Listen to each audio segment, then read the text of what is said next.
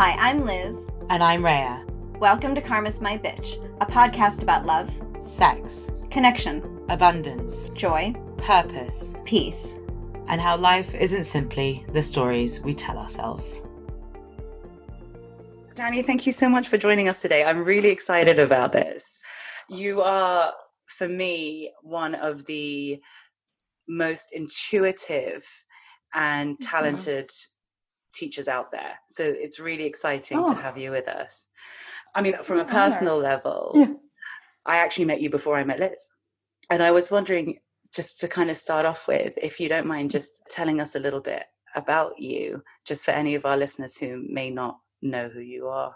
No, my pleasure. I, first of all, I'm so honored to be here, and I love that we were able to make this work because our time zones right now are so are so far apart. So uh, thank you for accommodating and you know, sh- oh, thank you late into the evening, you know, to to make this happen. What but is so time anyway at the moment? That is so true. Or days. Or days. What day is it? What is what it? Day is it? I don't know. Yeah. It could Who knows what the hour is? It's all right. Still so true. Well, technically, it's like different days for house. us anyway, right? Right now, we're yes, breaking the rules of time. oh yes, tell 100%. me what my future looks like. Okay. Yes. it's it's also funny because I because most you know my clients are in America and Europe, so I I feel like I'm on that time schedule. So about me, so my name is Danny, and I grew up in New York City. And I started studying astrology when I was about 19 years old. And what, uh, um, did, did a friend introduce you to it or what got you, what sort of sparked no. your interest? So, one of my favorite places on earth, a bookstore. Um, I just was wandering through a bookstore and discovered this giant book of birthdays. And I'd always kind of felt different than my peers and unique in their there are psychological indicators why, meaning like my family system and, you know, the environment that I grew up in and all of that. But I uh, felt like fundamentally unique in a way that felt different from my peers. And I was just kind of starting to individuate. It was more like, wait a second, something feels different or often I don't know how to quite kind of process this or even understand who I am. And I was in the bookstore and I kind of came across the astrology section. So I pulled out this giant book called The Big Book of Birthdays. This big I have blue one book. of those. You do, right? Like I feel like everyone has one. And I opened up to my birthday I and I was like, what is this? How does this understand me? And so that kind of started me on the path. But because of the way that I was raised and because frankly of my own interests, which were literature, history, philosophy, more of an academic and even pop culture perspective on the world, but certainly a materialist worldview. This felt like I had to kind of keep it in the closet, right? Mm-hmm. And so I started to just study it on my own. And then my first job, my first real paid job out of college. I was working at Scholastic in the department where we would create materials for literacy, right, to help kids learn how to read, but it was very content driven. And anyway, the woman that I was working for was really into astrology. And that was the first in a series of experiences where I found myself at jobs working for or around someone who really had a lot of knowledge about astrology and was significantly older than me. So it was like, oh, wait, this is a thing. Like, I don't have to keep this quite as closeted, but this is a thing. So I go on my life and I, you know, work on the Kerry campaign and I work in politics and I work a little bit in the nonprofit world. I'm trying to find my way given my degree in philosophy, which didn't have a lot of practical application if I wasn't going to go directly to law school, right? right? Which was in the back of my head. So as someone who loved film and TV and kind of grew, and theater and kind of grew up with that. I thought, well, I'm not a creative or assumed I wasn't a creative because I wasn't surrounded by creatives. I got a car and I drove and I moved to LA and I started working in the industry. Got myself involved with someone who was older and it was quite toxic and I found myself kind of flat, face flat on the floor at about 29 years old. Mm-hmm. At which point, which is a very significant year in astrology, it's the Saturn return. And that's when we start to really start our journey of adulthood or what we call kind of adulting um, nowadays. But the idea of who am I going to be as an adult in the world? What responsibilities am I going to have? You know, what are the things that I want to cultivate in my generative years? So anyway, I find myself in this kind of really dark place emotionally and I start to do a lot of inner work on myself. I find out, which I'd actually known about this program, uh, which was a master's in spiritual psychology in Santa Monica. My parents are like, yeah. what are you doing if you want to study psychology? Go to the East Coast, go to, you know, go to the, go to Columbia, go to, but I, there was something about this program that really, really struck me. And so I signed up for it kind of on a whim. It ended up being a three year course in spiritual psychology. And through that process, I started to understand where I exhibited kind of natural talents and where I felt like I was grasping. And I started a series of new and full moon circles with one of my best friends, Paula Malice, who's a doula and a spiritual guide and teacher.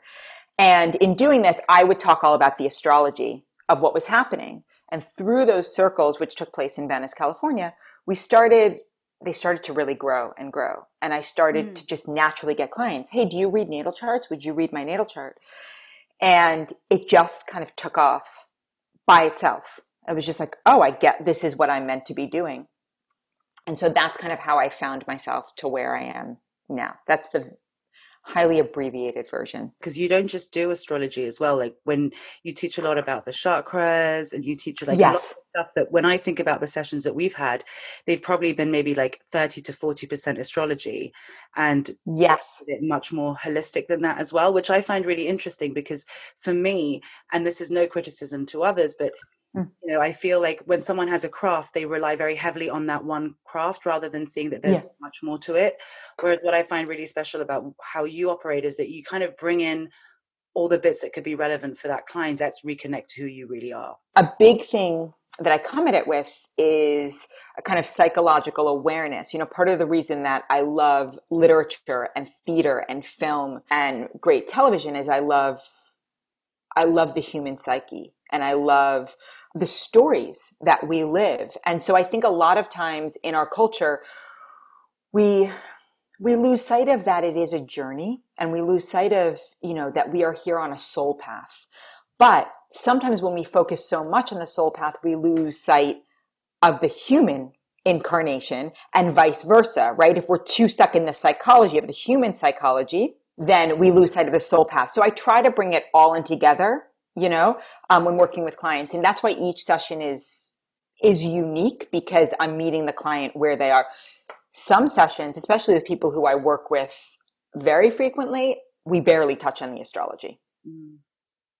You know, so it just, it really is what the client needs, but the astrology is the, is, is usually the gateway in. Yeah, that makes sense.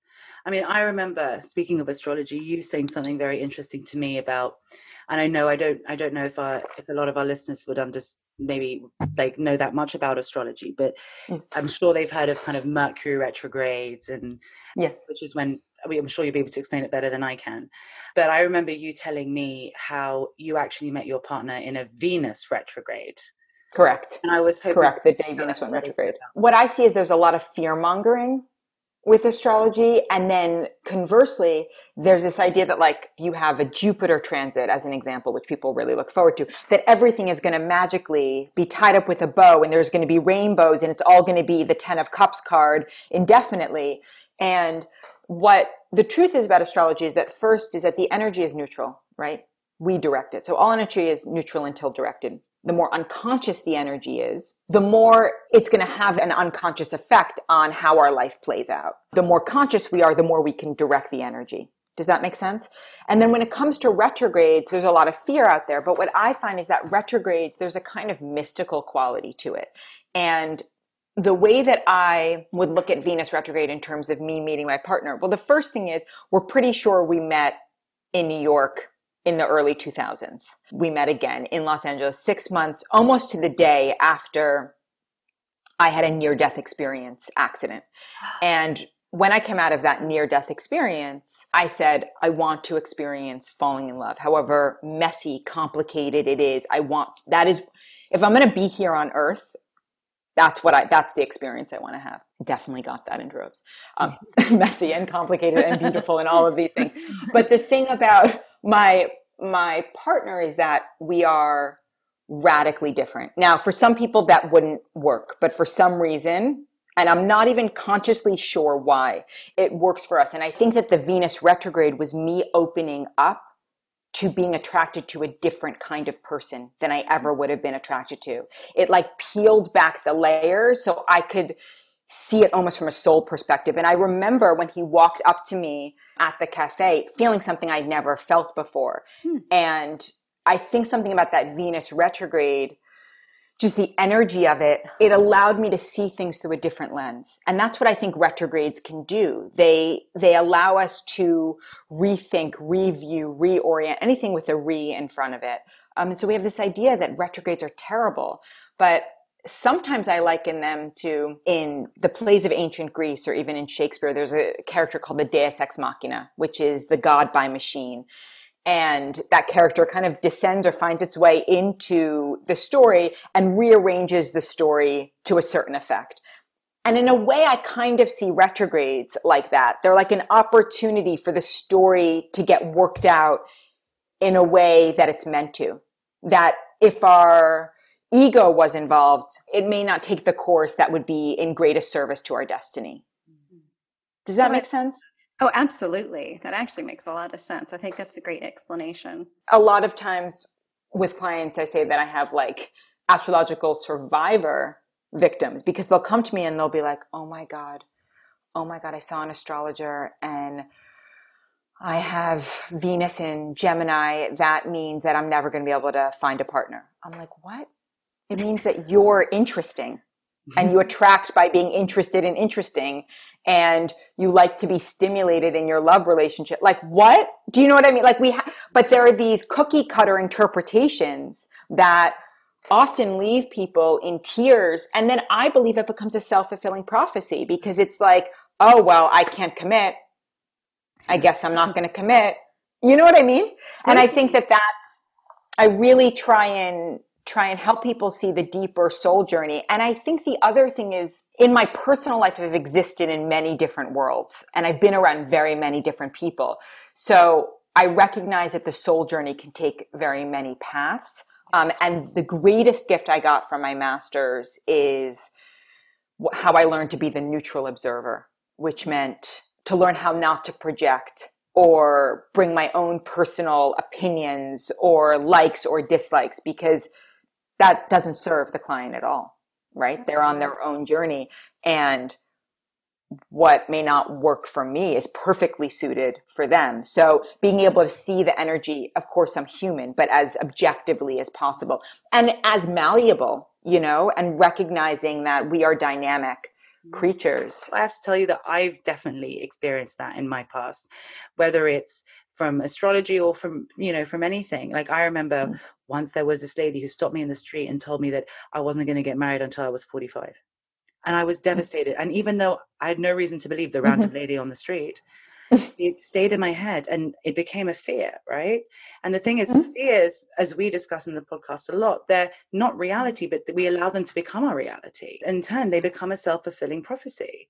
And so sometimes it's, it's, I don't think, and this is just personally from like a user perspective rather than a practitioner perspective, there's a ton of responsibility that comes with having clients and oh my gosh oh yeah so much so much. so much.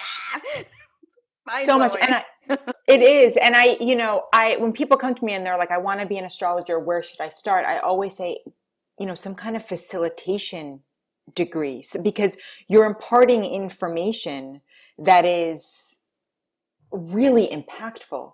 So if you don't know how to deliver that information mm-hmm. in a proper way, one can actually cause damage. You know, especially this past year, I think for a lot of people, it's been really illuminating in terms of what is home and where is home.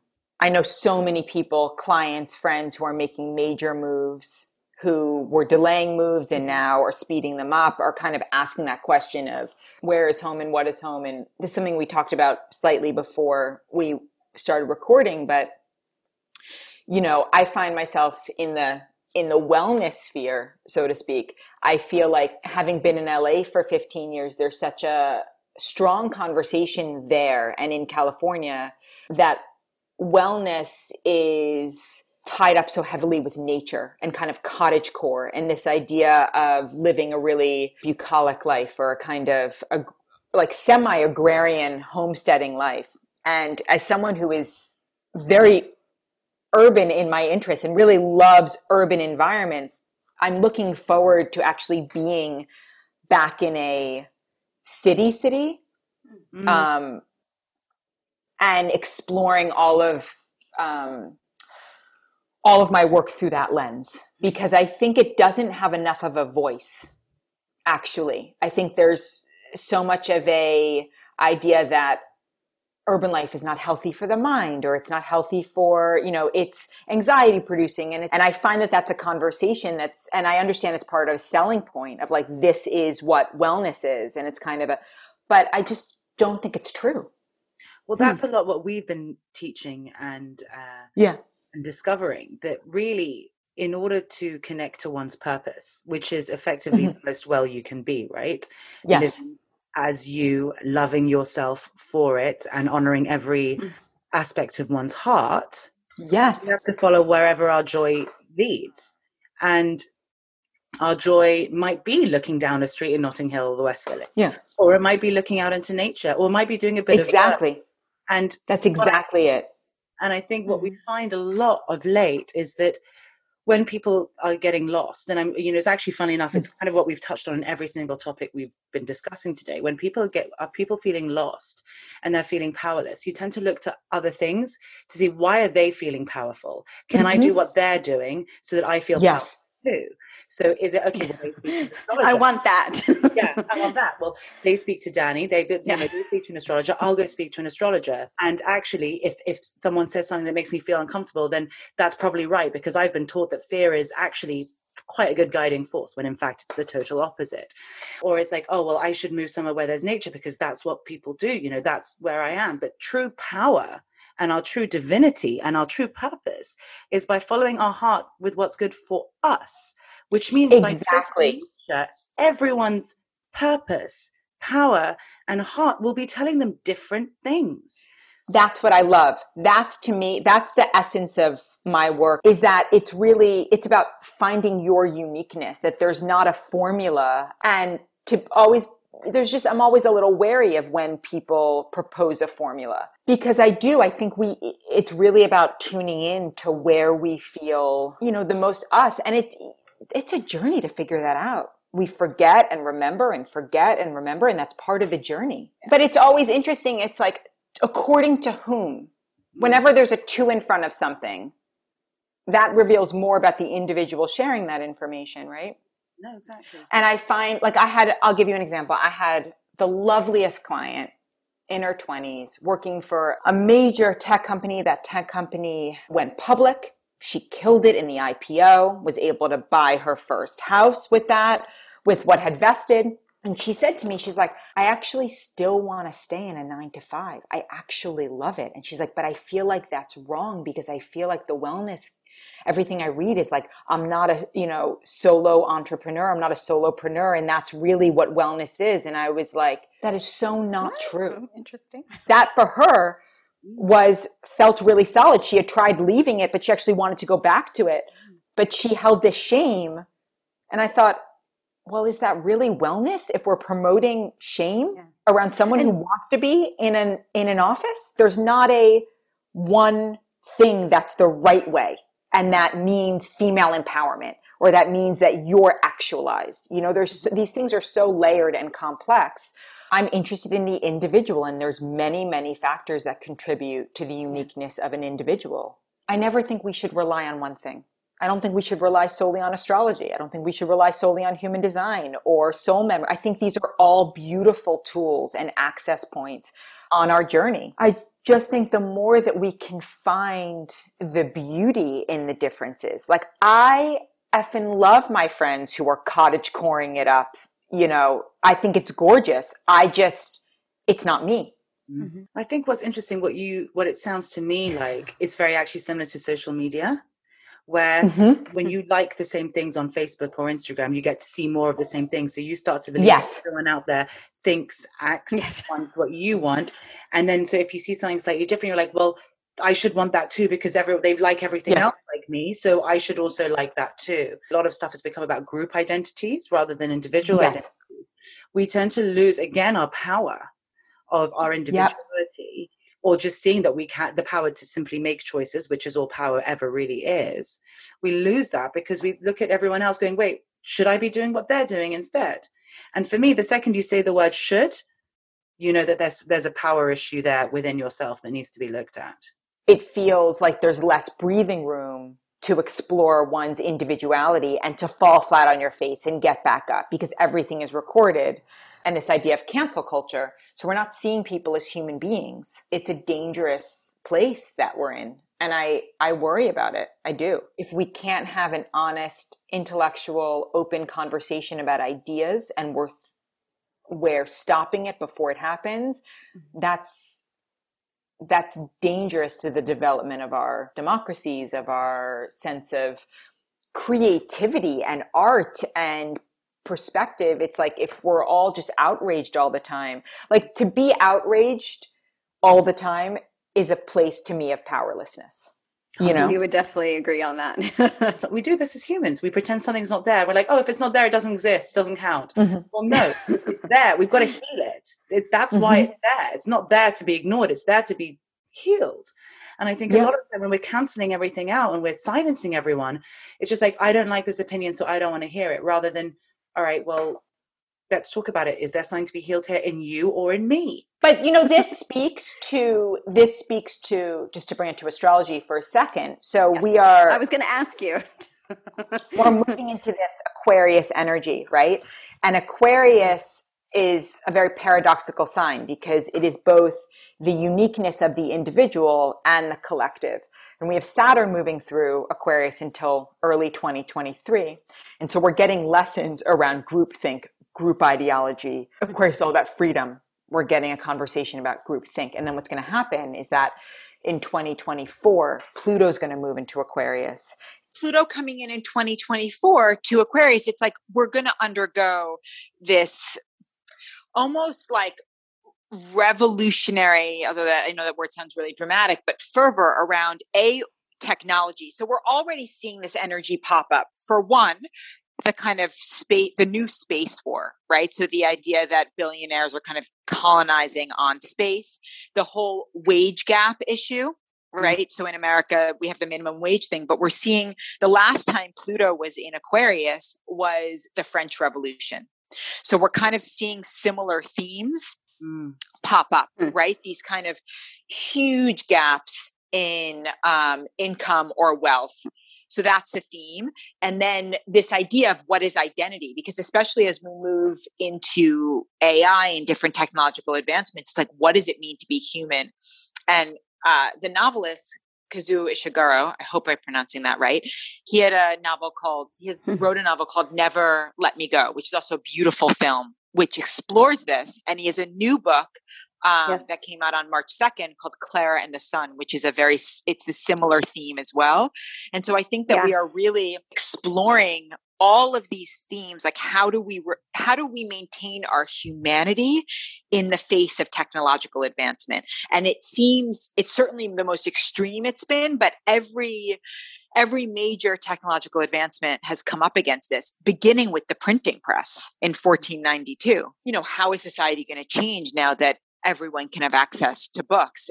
This is a long unfolding story. Um, it just feels like the extremes are more so than ever before the power of the group versus the power of the individual. These themes, I think we're going to see more and more and more of that as we move deeper into the age of Aquarius. Well, that's what I wanted to ask you is that, you know, a lot of people have been, you know, this age of Aquarius, people have been talking about for forever, you know, that 2020 was prophesized December 21, 2020, we're going into the age of Aquarius, get your parties ready, it's all going to be great.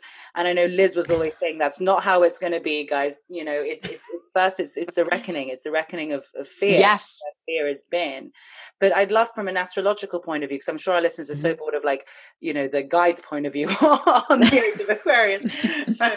it would be great to have from an astrological point of view with all of these uh, prophecies of you know we're waiting the great awakening the great you know everything is going to change i think that's deep in human nature the desire to hook into some utopian ideal on the other side of what we perceive from the human lens as chaos right and i think mm-hmm. um, we so deeply want things to be fair or righted, you know, in a kind of Marvel, DC comic kind of way, right?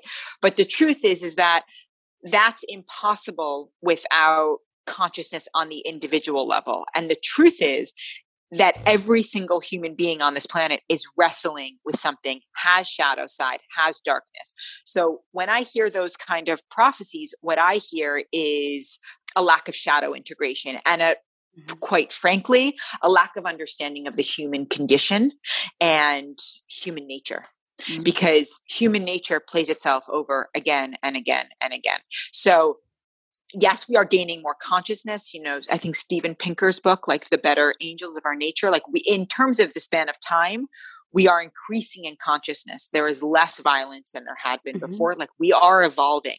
But I think this kind of Pollyanna anticipation of, you know, the end of a Disney movie where mm-hmm. everything that was gray and grayscale suddenly birds chirping and flowers blooming. And I'm too aware of human nature. And I see I see what happens in small office squabbles and like, you know, family dynamics. You think you're going to take 7 billion people and they're, you know, going to be dancing. I, and I don't mean to be a downer, but like that idea that we're just kumbayaing like through the end of time is just yeah. no. And I get why they say this, right? Like at some point when you're moving from 3D to 5D, history no longer matters and in many ways, that's true that in order to heal, often we don't need to keep referring to history because it often keeps that trauma alive. But it doesn't mean that we cancel out the past either.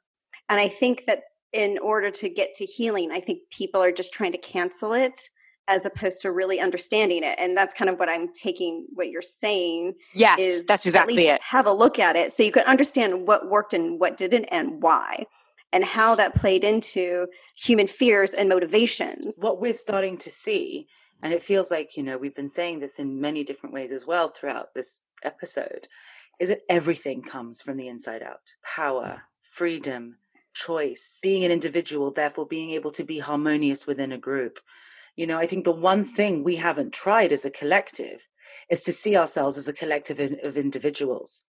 Everything else we've done We've done following all the religions. We've done following all the governments. We've done it's true. So different things. That is the one thing that's left. And if you describe the age of Aquarius, the Aquarius is, you know, the individual and the collective. Maybe that's what is the next step in the in the way, which is in line with kind of what we believe to be what 5D oneness is. We can be gods together. I'm finding myself struggling a bit when I go on social media and things like that. And I see people telling people what to do, how to do it, in what outfit to do it in. And I'm just like, any teacher worth their salt is just empowering you. So, Danny, I hate to put you on the spot, but there's this question yeah. I'd like to ask you. What is the one thing that you would tell our listeners at the moment about how to how to approach astrology going forward? I would say to approach astrology not as a fixed finite thing, hmm. but as a tool for understanding the breadth of the human experience, the breadth and the depth of the human experience. Okay. But I think a lot of what I see is that people will then say, Oh, I don't like Pisces. but if instead of saying like, oh, well, what is that? What are those qualities and how do I relate to those qualities within myself? Okay. You know what I mean? So I mm-hmm. think there, I think that astrology is a tool in order to understand the human psyche, the human experience, and to open up our eyes and our perspective to what it means to be human rather than it being a singular way Because sometimes I really wonder why are people constantly grasping and using that to explain everything they do or say or think? Yeah, it's an excuse, right? So it becomes an idea of like, oh, this is this is how I'm going to label myself and this is how I'm going to label others. But again, that's not like that's not a deeper understanding of the human mm-hmm. condition. That's a way to siphon one self. It's actually mm-hmm. a way to keep one separate. And I think because we are so I think the biggest thing that's happening right now is that people are craving an identity and they're craving a fixed identity. And I think it actually goes to the group and identity politics thing, right? It's like, if I'm Scorpio, yeah. then this is what it means. Yes.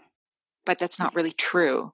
It means you have that aspect within your psyche, but we have mm-hmm. many aspects within our psyche. Mm-hmm. Part of the beauty of reading novels or watching films is that we get to enter into another person's world and perspective yeah. for a bit. I think it's like the way that we approach these things because I think that sometimes it's just like so it's just so much information and it's like is that information helpful the way that living it's like if you you know if you want to learn about relationship you got to get out there and meet people and i think this idea of like waiting for the one um, which I suffered from. So this is definitely a projection outward. It's like I was waiting for the one, and I I actually lost in many ways many years of just kissing the wrong person yeah. and making mistakes because I was so fixed on like, no, I know it's this person who it wasn't, of course, you know, but I lost out on the learning. And so in many ways, I've my learnings in relationship have been, you know, later than others because I was waiting for this thing. And I, mm. I, I see that a lot. Me too, for sure. I look back at the, so much of my life. I was like waiting for this mythical, mythical person to come save me. And then once I figured out that I could save myself, then I went out and got to actually figure out what I was like in relationships and try different people on for size and and actually just have fun and enjoy it, which I do think like yeah is is the point connection and enjoying that connection. But when I was waiting for someone, you know, to come along, this myth of the one kept me basically at home alone waiting for someone that never walked through the door, right? I was in a place of fear and insecurity and not enoughness. And so my, you know, waiting for that perfect person was a way to keep myself safe. But again, if I just said, here, okay, so here's that example. If I'm like, oh well but i had i have venus in leo so i want a big love so mm. that's all okay. You know i can just wait for that like big giant love because i have venus in leo. I got a lot of other parts of my chart. That's we can hold true. these things and and they can say oh well that means that i don't have to take the risk or i don't have to engage. And that's how we build our self-esteem by falling down and getting back up. I think mistakes is such a loaded word, but this idea that like that we're all supposed to know. It's like you don't know algebra 2 before you start algebra 1. That's why you take algebra 1 and start algebra 2, but we think in our life in terms of jobs or relationship that we're supposed to have mastered algebra 2 before we enter into the day 1 of the classroom. exactly, exactly. But we're just like waiting to exhale and holding so tightly. And life is messy and it's going to be messy. Thank you for listening. For more information, articles, and inspiration, find us at karmasmybitch.com and at karmasmybitch.insta. And if you liked what you heard, please subscribe and leave us a review.